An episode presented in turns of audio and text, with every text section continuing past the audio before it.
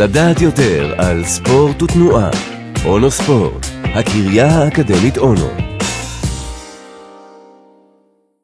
האם ספורט והצלחה בלימודים הולכים יחד?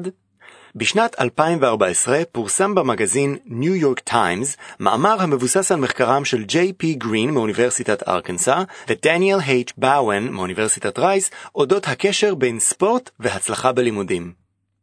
לדעתם של כותבי המאמר, בניגוד לדעה הרווחת שהעיסוק בספורט מפריע ללימודים, בבתי ספר שמשלבים ספורטאים, אחוזי ההצלחה גבוהים יותר. הסיבה לכך דומה לסיבה שתלמידים שמשתתפים בתזמורת בית הספר או בנבחרת הדיונים של בית הספר מצליחים. ההשתתפות בפעילות בית ספרית דורשת משמעת ויכולות קוגנטיביות גבוהות שבדרך כלל מאפיינות תלמידים טובים יותר. ואכן, לאחרונה התפרסמו כמה מחקרים שמראים שתלמידים שהשתתפו בפעילויות חוץ-בית ספריות, שאינן במסגרת מערכת השעות הרגילה, היו אנשים מצליחים יותר בהמשך חייהם. העובדה הזו חשובה במיוחד לתלמידים שמגיעים ממעמד סוציו-אקונומי נמוך יותר, שברוב המקרים לא מגיעים ללימודים גבוהים בגלל רקע של מצב כלכלי וחברתי קשה. עבור הילדים הללו, הספורט הוא לפעמים קרש הקפיצה להשכלה, והוא זה שעשוי להחזיק אותם בתוך מסגרת לימודית. על פי המחקר הנוכחי, בתי ספר עם תוצאות טובות בתחרויות ספורט השיגו ציונים גבוהים יותר ושיעורי בגרות גבוהים יותר בממוצע. אז מדוע יצא לספורט בבית הספר שם רע?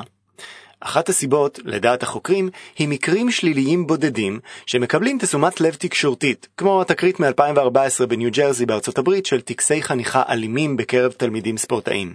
אבל על פי החוקרים מדובר בתקרית בודדת שלא מעידה על הכלל.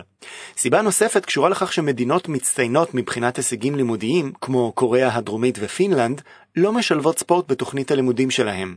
אבל גם כאן זו הכללה, משום שיש הרבה מאוד מדינות בעלות הישגים לימודיים נמוכים, שגם הן לא משלבות ספורט בתוכנית הלימודים.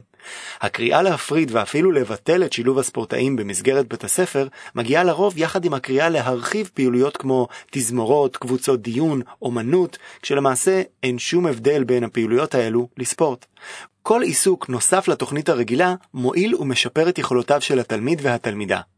חשוב להבין ולהדגיש, ספורט ולימודים הולכים יחד. יותר מכך, הם ככל הנראה מסייעים ומשפרים הישגים. טוב יעשו מקבלי ההחלטות אם ידעו לשלב ספורטאים בבתי הספר. וכל המרבה, הרי זה משובח.